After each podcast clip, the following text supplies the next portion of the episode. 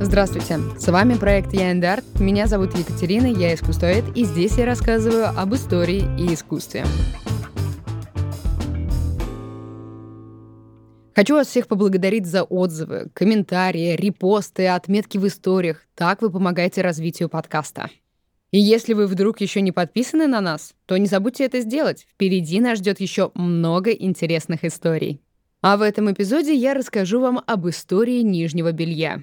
А точнее о том, когда появились трусы и бюстгальтеры, почему ими так долго не пользовались, Почему трусы долгое время считались неприличными и их носили только куртизанки?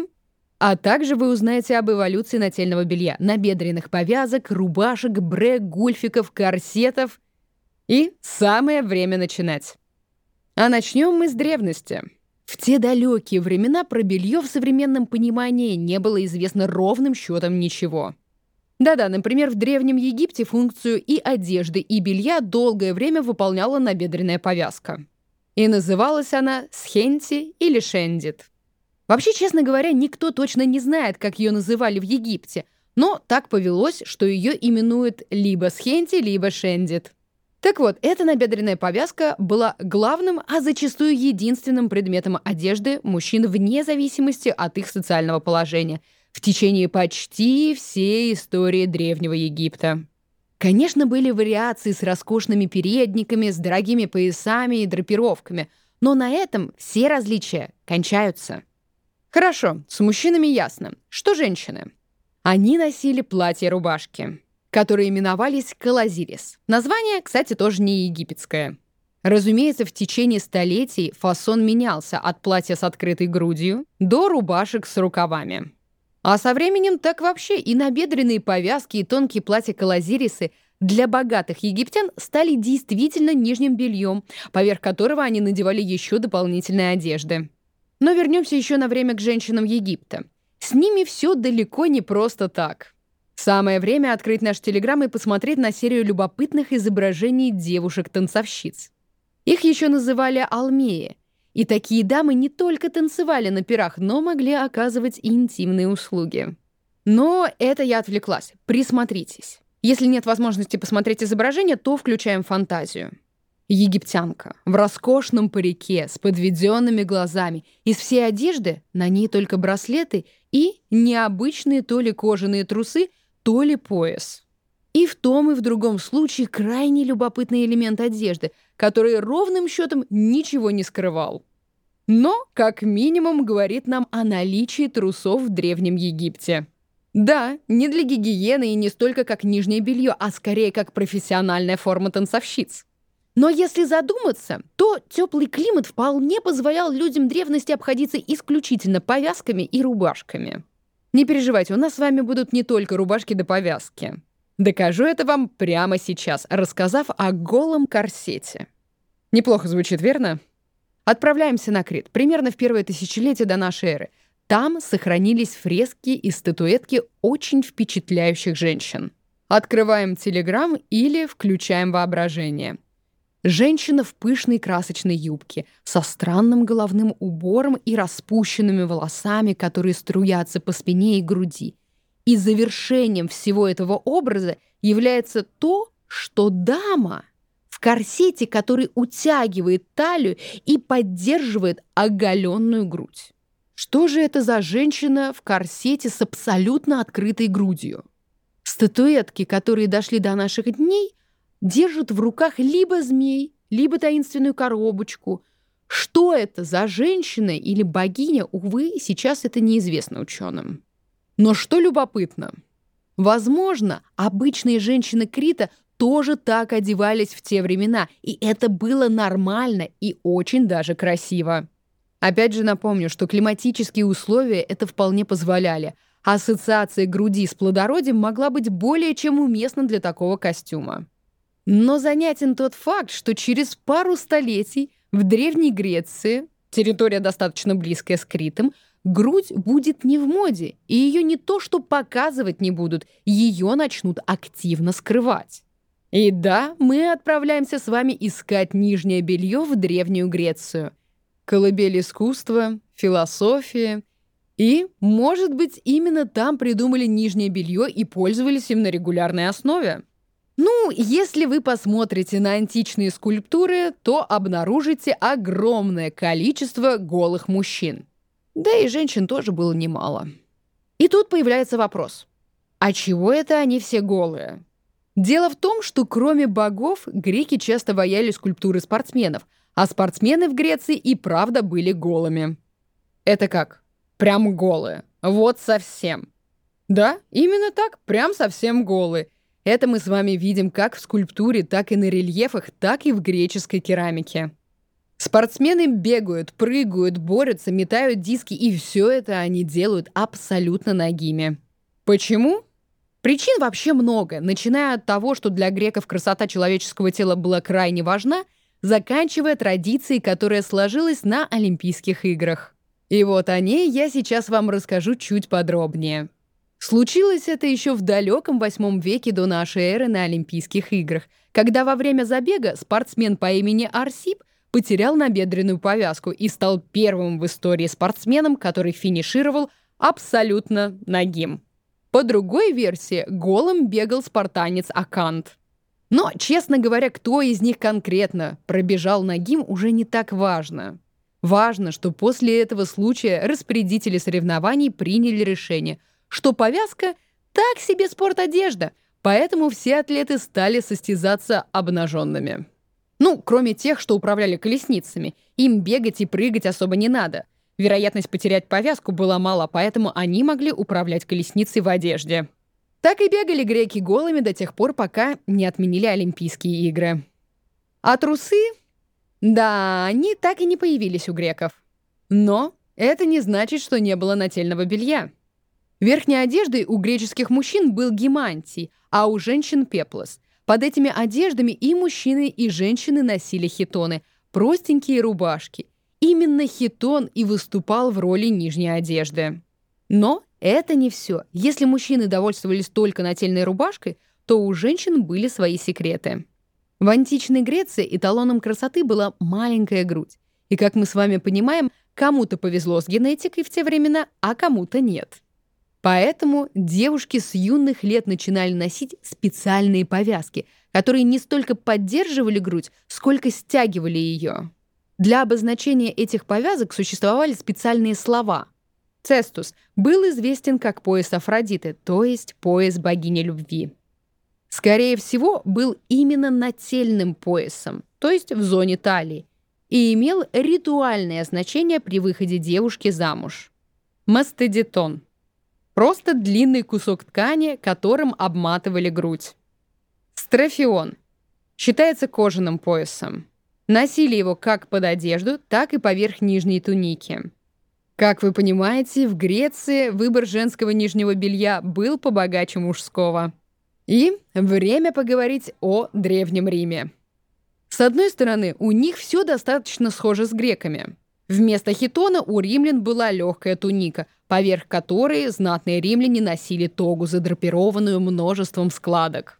Но мы на этом не покидаем Рим. Потому что, как писали древние римляне, актеры и ораторы во время выступления на сцене в угоду стыдливости обязательно надевали под тунику набедренную повязку, которая называлась сублигакул. А для гладиаторов и римских спортсменов это вообще была неотъемлемая часть гардероба. Сублигакул — это, кстати, не просто набедренная повязка, а самые настоящие кожаные трусы, которые завязывали с одной из сторон. И при необходимости их можно было очень сильно затянуть благодаря завязкам сбоку. Такие трусы уж точно во время бега не потеряешь. Сублигакул вы тоже найдете в нашем телеграм-канале. Но, несмотря на наличие трусов, даже римские императоры предпочитали старые добрые туники. Например, один из первых римских императоров, Октавиан Август, зимой надевал четыре туники, толстую тогу, сорочку и шерстяной нагрудник, и обмотки на бедра и голени, но сублигакул, кажется, игнорировал. Что же до женщин? Древние римлянки, как и гречанки, носили под туниками кожаные пояски, строфи – потому что у них тоже была мода на маленькую грудь. А если посмотреть на чудесно сохранившиеся мозаики виллы Дель Казали на Сицилии, то можно увидеть, что римские женщины занимались спортом в достаточно легкой и откровенной одежде. В повязке строфии и кожаных трусах с облигакулумах. Эту мозаику порой еще называют «девушки в бикини». Но вот вопрос, а чего же в моду так долго не входили трусы? Но ведь вот придумали кожаные, которые носили гладиаторы, спортсмены и ораторы время от времени. Дело в том, что римляне вообще тяжело относились к чему-либо хоть как-то похожему на штаны, шорты, боксеры, трусы. Например, были у римлян такие коротенькие штаны, что-то вроде леггинсов в обтяжку, которые назывались феморалия. В основном их носили римские легионеры, находившиеся в холодных регионах, например, в Галлии или Британии. Так как римляне были тагатус, то есть носящие неудобные задрапированные сотнями складок тоги, то изначально считалось абсолютно бесчеловечным носить какие-либо штаны или феморалии. Ну как так? Римлянины штаны? Ну что вы? И легионеры, которые все равно носили их в качестве нательного теплого белья, подвергались насмешкам. Но чего смеялись-то? Чем им так не угодили эти штаны? Да потому что штаны и все то, что имеет штанообразную форму, это все одежды варваров. А так как римляне считали себя людьми совершенно другого класса, а варваров, ну, вы понимаете, варварами, то позволить себе носить что-то хоть близко похожее на трусы, штаны или одежду варваров было непозволительно для римлян. Правда, к концу Римской империи мужчины все же носили феморалии. И это продлилось недолго. Потому что мир погрузился в Средневековье. Эпоха, честно говоря, большая. Длилась она тысячу лет примерно. И одежда, как и мода, за это время успели поменяться сотню раз. Но то одежда верхняя, а что с бельем? В эпоху Средневековья все поменялось. Помните поясочки, которые утягивали женскую грудь? Так вот, забудьте про них. Почему? Неужели пышный бюст вошел в моду? Нет. Белье само по себе стало неприличным элементом одежды. Потому что еще в римские времена куртизанки предпочитали носить пояски строфии ярких цветов, а поверх надевать тонкие накидки, так, чтобы потенциальные клиенты могли видеть, так скажем, товар лицом. Поэтому наличие нижнего белья стало ассоциироваться с продажной любовью. В течение Средневековья куртизанки еще не раз закрепят эту славу за нижним бельем. Но об этом чуть позже. А сейчас о том, что же люди носили в Средневековье. Одевались люди тогда теплее и практичнее, чем в античности. Но сколько же слоев одежды люди тогда носили?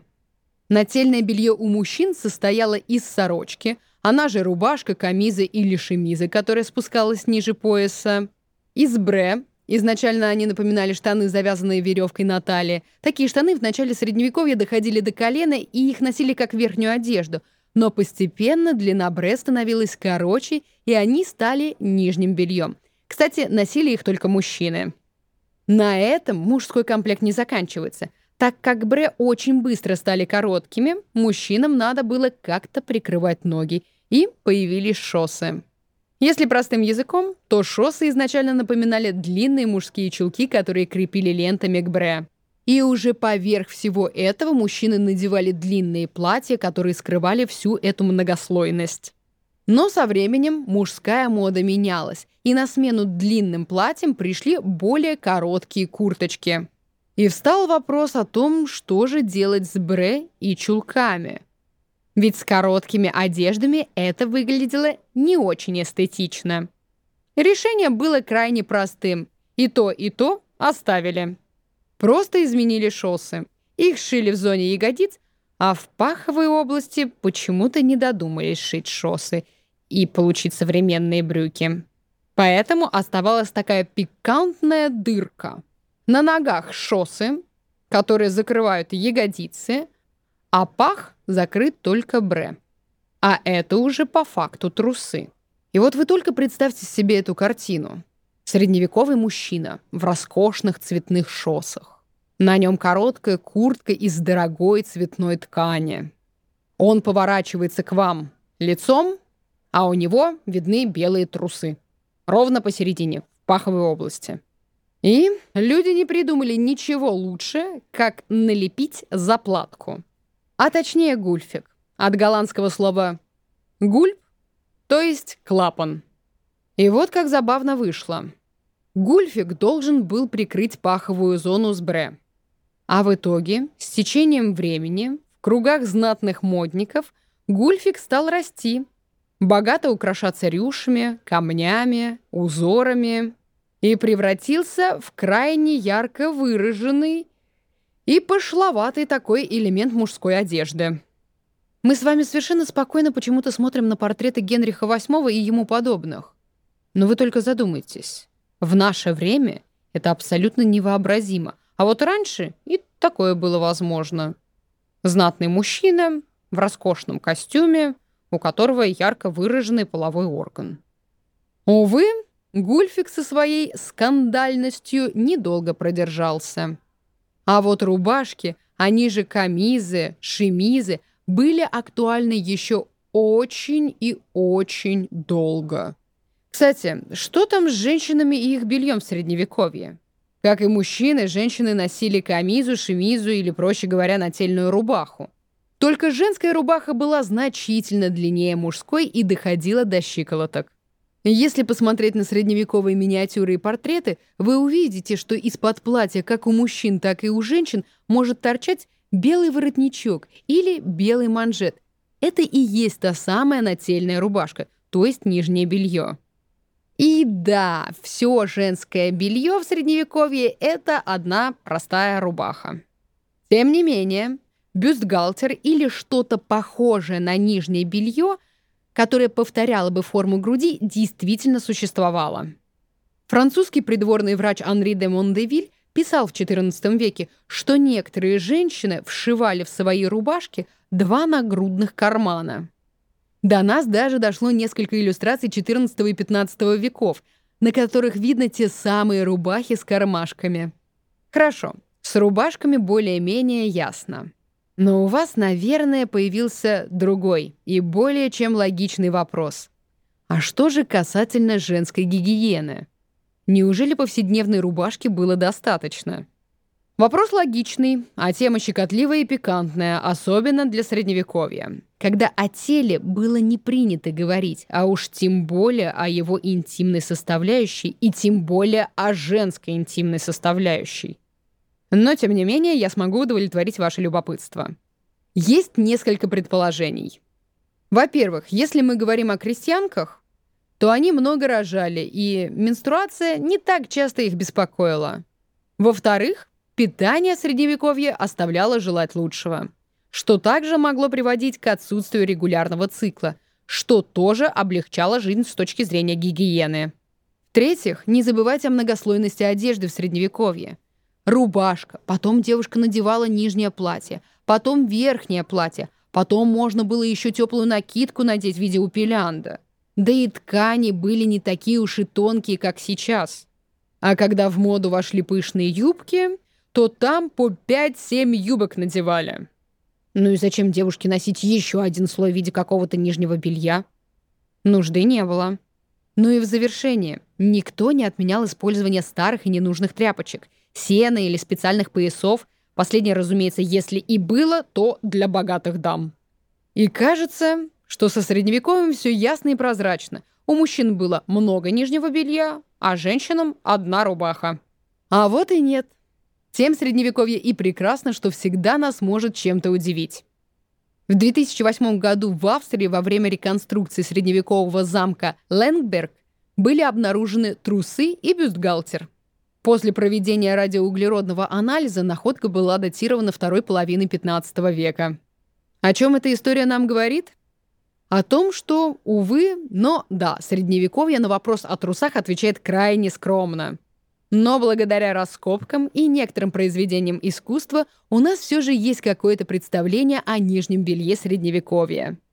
Стоп, стоп, стоп, стоп, стоп. А как же пояс верности? А как же история о рыцарях, что уходили в походы или на войну и оставляли дам, закованные в пояса целомудрия? Увы, но это фальсификация уже следующих эпох. Вы только представьте. Тело, пот, нужда человеческая и металлический пояс. Будто у Средневековья было мало болячек и без пояса верности. Поэтому да, поясами верности в Средневековье точно не пользовались. А теперь со спокойной душой отправляемся в эпоху Возрождения. Время гениев, расцвета культуры и науки, новых открытий и более утонченных и элегантных фасонов в одежде. Кажется, что появление бюстгальтера было более чем логичным. Но нет, мода пошла другим путем. Нательные рубашки, бре и шоссы оставались основными предметами нижнего белья и в эпоху Возрождения. Отличия были незначительны. Более сложный крой у рубашек, сборки, плесировка в зоне воротника и рукавов. Но вот занятная деталь. В XVI веке в моду вошли костюмы с дырками и прорезями, через которые виднелась та самая белая рубашка, которая была нижним бельем. Мода эта была актуальна как для мужских, так и для женских нарядов. Представьте себе сейчас, что вы делаете дырки в своем дорогом костюме и всем показываете свое белье. Но не будем отвлекаться. Средневековые бре ушли чуть дальше рубах и стали куда удобнее за счет того, что прилегали плотнее к телу. И вот если с мужчинами в этот раз мы можем уже закончить, то у женщин начинается самое интересное — Появились корсеты, платья стали очень пышными, а женские кальсоны обзавелись скверной репутацией. Начнем с платьев. В XVI веке в моду входят пышные юбки. В те времена каркасов никаких для юбок не было особо, поэтому дамы вынуждены были носить по несколько юбок. А значит, какая-либо нужда в трусах отпадала, даже с гигиенической точки зрения. Также в XVI веке появились корсеты. В какой стране и кто именно изобрел корсет, сказать трудно. Но это случилось то ли в Испании, то ли во Франции. А моду на корсет ввела, возможно, Екатерина Медичи. Точно сказать трудно, но важно, что с появлением корсета отпадает нужда в изобретении бюстгальтера, так как его роль прекрасно выполнял корсет XVI, XVII и XVIII веков. Плюс важно отметить, что такой корсет не стремился ни в коем случае продемонстрировать женский бюст с более выигрышной стороны или создать красивую линию талии. Совсем нет. Корсеты XVI века были конусообразными и не повторяли форму женской груди, да и талию не стремились подчеркнуть. Это был просто неудобный элемент одежды, который был нужен, чтобы демонстрировать ровную и гладкую линию корсажа. В общем, чтобы платье не сборило. Изначально это была просто проклеенная верхняя часть платья. Позже ее начали оснащать вставками из дерева и китового уса, чтобы конструкция была жестче. Корсет будет меняться в следующие века, но незначительно и останется в моде до конца XVIII века. А точнее, до французской революции. Отсюда мы получаем объяснение, почему бюстгальтер не изобрели в те времена. Потому что в нем не было нужды. Его функцию более чем успешно выполнял корсет, одетый на сорочку. А что с трусами? До 18 века они были не особо в почете. А точнее, их вообще не было. Были кальсоны, своего рода штанишки. Кальсоны на даме могли намекнуть на род ее деятельности, а точнее на то, что она куртизанка. Звучит странно. У дамы под юбкой еще и кальсоны, и она, видите ли, куртизанка. Дело в том, что в 16-17 веках из-за большого количества юбок дамам кальсоны были банально не нужны. А вот дамы, оказывающие услуги интимного характера, завлекая клиента на улице, поднимали свои пышные юбки и показывали свое нижнее белье, то есть свои кальсоны. Такую картину можно было увидеть в Венеции в конце XVI века. Там было очень много самых разных куртизанок, так как город был портовый, клиентов у дам было много. Они показывали свои кальсоны все новым и новым клиентам из самых разных стран, тем самым разнося молву о том, что демонстрация кальсон – это зрелище крайне пикантное, поэтому данный предмет нижнего белья очень быстро стал ассоциироваться с куртизанками. Обычные дамы себе позволить кальсоны не могли, даже несмотря на то, что это было крайне удобное белье. Но, увы, вдруг муж увидит, и что он подумает? Как ему такое объяснить? И несмотря на такую стигматизацию кальсон, некоторые крайне знатные дамы все же обладали парочкой другой кальсон. Для езды на лошади, да и для личной гигиены. Неужели женщины были обречены ходить без трусов еще долгие столетия? Нет, в дело вмешалась, как всегда, мода. В XVIII веке дамы стали носить под платьем не несколько юбок для пышности, а панье. Это каркасная юбка, которую делали из деревянных прутьев или из китового уса. Такая юбка позволяла сделать платье значительно пышнее, но при этом саму юбку куда легче. Ноги больше не путались в изобилии юбок, жить стало проще и легче. Но вот незадача. Теперь под юбкой было в прямом смысле слова пусто, и не дай бог дама упадет или ветер поднимет юбку. Позор на всю жизнь. Надо было что-то менять под юбкой. И вот, наконец, дамы стали носить кальсоны. Они стали изящнее, их украшали ленточками и кружевами. И мы с вами плавно подбираемся к XIX веку. Он нас с вами удивит. После французской революции дамы резко перестали носить тугие корсеты и огромные каркасы под платьями. Модный фасон кардинально изменился. В моду вошла античная естественность и элегантность. Женский гардероб выглядел крайне просто и минималистично. Это были тонкие муслиновые сорочки с глубоким декольте. Ни бюстгальтера, ни кальсона, ни панье, ни корсеты. Ничего. Эта мода получила название «нагая мода». А ведь и правда, на дамах были тонкие полупрозрачные рубашки. Под этими рубашками впервые ничего не было. Так эти самые рубашки были еще и с глубоким декольте. Вообще, несмотря на отсутствие корсетов, которые ранее поднимали и делали акцент на груди, именно в эпоху ампира внимание максимально устремляется на женский бюст. Происходит это за счет экстремально глубокого декольте, и если вдруг даме было нечего показать, то ей на помощь приходила накладная грудь. Да, впервые появилась прям настоящая накладная грудь. Ее делали из воска или свиной кожи. Но и этого было мало модницам. Для пущего эффекта и схожести с античной статуей дамы мочили свои платья водой. Такие наряды ровным счетом ничего не скрывали. Но благо мода долго не продержалась, и уже в 1810-е годы ткань у платьев стала плотнее, появился воротник и скрылось декольте. Появились длинные рукава, одежда стала куда приличнее. Но карикатуры начала XIX века сохранили до наших дней всю абсурдность подобных нарядов. Они вас ждут в нашем телеграме. А что с мужчинами? Мужчинам повезло, им не пришлось избавляться от нижнего белья. Они как носили кальсоны, так и продолжили их носить.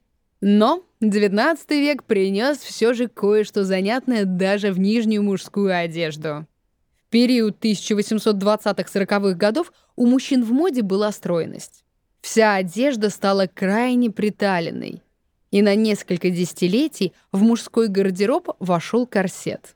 Он, конечно, был далек от женского, в нем не было деревянных или металлических вставок, но он был так популярен, что продавали не только отдельно мужские корсеты, но и кальсоны и брюки сразу с возможностью затянуть талию лентами. Видимо, чтобы можно было получить тройной эффект. Затянуть и корсет, и кальсоны, и брюки.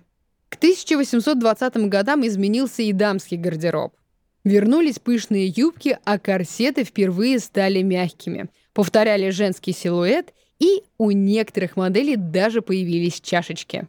Все бы хорошо, но у таких мягких моделей ровно по вертикали проходил кармашек для огромной палки бюска. Бюск — это планка, которую вставляют в корсет, чтобы тот не терял свою форму. И бюски в XIX веке были не просто частью нижнего дамского белья, но были еще и очень интимной частью корсета, так как их могли делать влюбленные мужчины, писать на них какие-нибудь послания и дарить дамам сердце, чтобы те носили сие подарок у самого сердца. Романтично, безумно. Но как представлю эту палку вдоль тела, ни согнуться, ни разогнуться.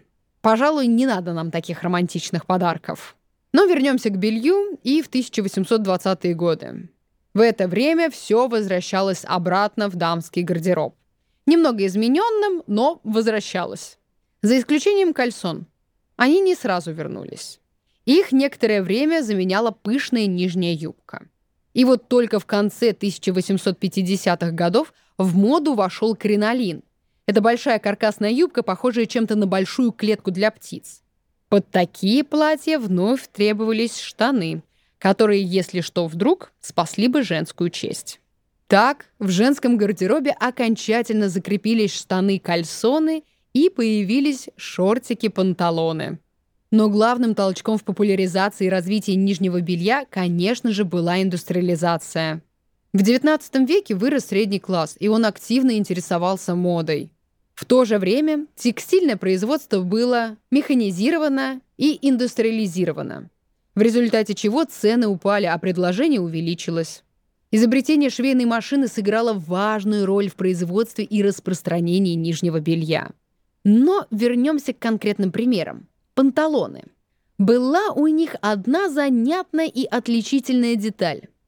Раздельные штанины, которые крепились к поясу на талии, оставляя шов на уровне промежности открытым. Все из-за гигиены и для удобства. Вы удивитесь и спросите, в чем заключалась проблема просто стянуть панталоны? в одежде. Сейчас объясню. Дамский набор одежды выглядел примерно вот так по слоям. Чулки, панталоны, сорочка, корсет, нижняя юбка, полностью скрывающая ноги, льняная кофточка на корсет, кринолин, вторая нижняя юбка из более плотного полотна, опционально, и, наконец, верхняя одежда, платье или раздельно корсаж и юбка. Панталоны тогда носили на талии, а именно эта часть оказывалась туго затянутая корсетом и юбками. Чтобы стянуть панталоны, которые были плотно зажаты всеми одеждами, даме пришлось бы снять платье, кринолин, юбку одну, юбку другую, расшнуровать корсет, и только потом можно было бы стянуть панталоны. Поэтому, чтобы корсет не приходилось развязывать и не приходилось снимать кучу всей этой одежды, придумали такую конструкцию нижнего белья с дыркой. Сшили штанины панталон только в конце XIX века, но консервативные дамы продолжали носить панталоны без шва, считая это эталоном красоты и приличия. Что касательно бюста, то в течение всей второй половины XIX века балом правил корсет – и его характерной чертой было то, что корсеты этого времени неизменно формировали грудь как единое целое, визуально не разделяя две груди.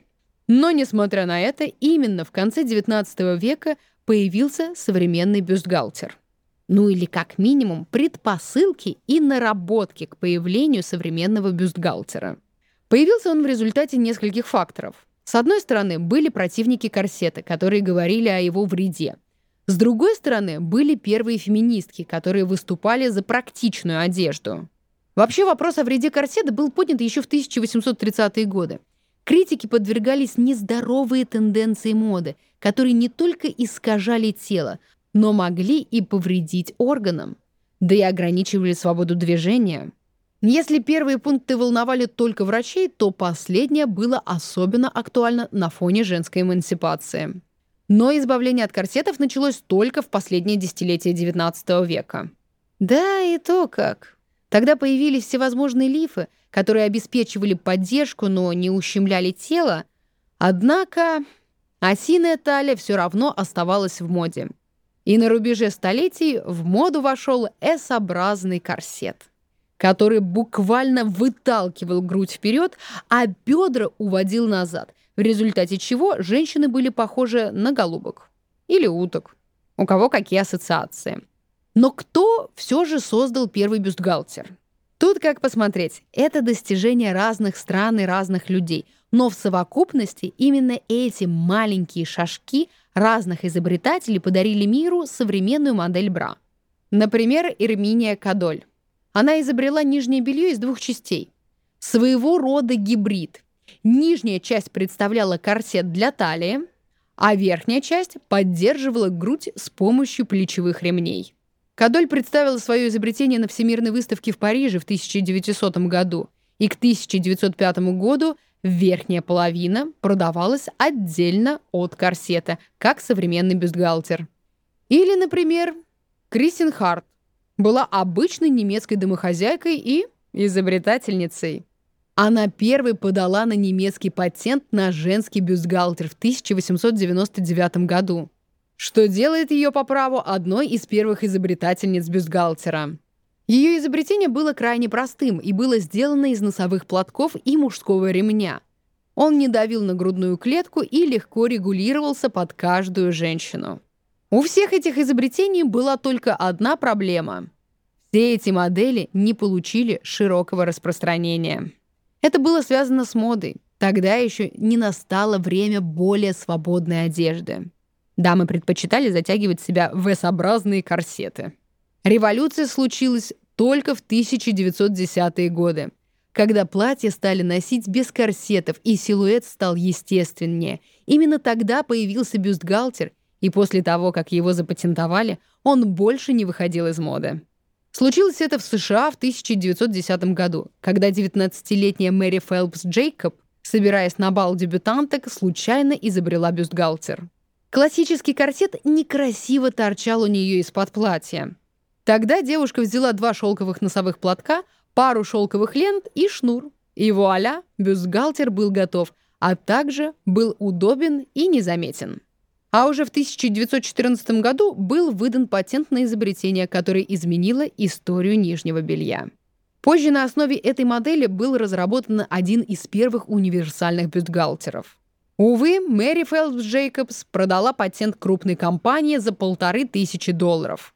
По тем временам крупная сумма денег. Но если бы она выбрала лицензионные отчисления, то могла бы озолотиться. Компания, выкупившая патент на ее бюстгальтер, за несколько лет заработала на массовом производстве бюстгальтеров 15 миллионов долларов. Теперь взвесьте. Полторы тысячи долларов и 15 миллионов долларов. Да, 20 век еще не раз поистине сумел удивить были изобретены такие бюстгальтеры, как Sweet Dreams. Это те самые конусообразные бюстгальтеры, которые появились в 50-е. Его изначально позиционировали как модель, которую можно и, по мнению создателей, нужно носить 24 часа в сутки, чтобы спасти форму молочных желез. Также был изобретен невидимый бюстгальтер без бретелей. Его запатентовал англичанин Чарльз Лэнкс. Его изобретение состояло из двух разрозненных чашечек, которые держались на груди буквально на чистом слове. Но зато какая новация! И, конечно, первые бюстгальтеры с пушап-эффектом. Появились на свет они в 1964 году. Их придумала Луиза Пуарье для канадского бренда белья. Любопытно, что многим хотелось экспериментировать с бельем, и порой создавались странные вещи. Например, фирма Fredericks of Hollywood создала надувной пушап. Представьте, обычный бюстгальтер, в который вставляется обычная трубочка, и вы надуваете лифчик. Абсурд. А вот основатель компании Фредерик Меллингер считал изобретение отличным и считал, что он очень любил женщин и помогал им выглядеть идеально по меркам того времени. В ассортименте его компании были и пушап, и пояса для чулок, и туфли на высоком каблуке, и чулочно-носочные изделия, и парики, и накладные ресницы, и обтягивающие платья. Получалась женщина-кукла прям. При этом Меллингер не скрывал, что старается не для женщин, а для мужчин. Кстати, про надувной пушап был у него недостаток. Представьте себе. Ни с того ни с сего он мог начать сдуваться – причем не весь сразу, а сначала одна чашечка, а потом другая. К тому же воздух покидал чашечку с легким свистом. И вот бюстгальтер сдулся. А еще были случаи, когда он взрывался в самолете на высоте. Тоже приятного мало. Но по-настоящему популярными пушапы стали только в 90-х годах благодаря агрессивной рекламной кампании – бюстгальтера Вандербра. Вы спросите, а мужчины-то как? Они у нас все в кальсонах ходят? Представьте себе. Ну да. Весь 19 век и даже начало 20 века мужчины носили кальсоны. И только в 1930-е годы произошла настоящая революция в мире мужского белья. Долгое время мужчины довольствовались бельем на основе полукальсон и боксерских шорт. Но вот в 1934 году появились джокей шортс. В отличие от другого нижнего белья того времени, оно обеспечивало мужчинам, так скажем, мужскую поддержку. В общем, сидели они отлично и были, что важно, крайне упругими. Спереди у них была узнаваемая и сейчас Y-образная аппликация, но главным достижением была даже не новая удобная и упругая форма, а то, что у этой модели не было никаких шнуровок, завязок или пуговиц. Они держались на эластичной резинке. Также любопытная их история продажи. Их выставили на витрине в день, когда была жуткая метель. И вскоре руководство решило снять трусы с витрины, поскольку они не подходили для такого морозного дня. Но прежде чем это успели сделать, 600 пар трусов были проданы. За следующие три месяца с полок исчезло 30 тысяч пар. В этих трусах все было революционным. Форма, резинка и экономия материала в сравнении с кальсонами. Кстати, про экономию. 1917 году дамские корсеты окончательно вышли из моды как раз из-за экономии металла. Потому что металл был нужнее для военной промышленности. Женщин попросили перестать покупать и заказывать корсеты, чтобы сталь, идущая на косточке, можно было использовать для военных нужд. Благодаря этой жертве было высвобождено более 28 тонн стали. Этого было более чем достаточно. И отказавшись от корсетов, женщины к ним в этот раз более не вернулись. И вот мы с вами в современном мире, где нет рубашек вместо белья, где не надо снимать платья, корсеты и еще море одежды, чтобы просто посетить уборную. Сегодня нижнее белье удобное, прочное, эластичное, разнообразное на любой вкус и цвет. И на этой прекрасной ноте я заканчиваю наш эпизод об истории нижнего белья. Надеюсь, что история такой обыденной вещи, как нижнее белье, была для вас интересной и увлекательной. Я буду очень признательна, если вы оставите свой комментарий и оценку в Apple подкастах, либо на платформах, на которых вам удобно слушать, так как это важно для моего проекта, и таким образом вы помогаете его развитию.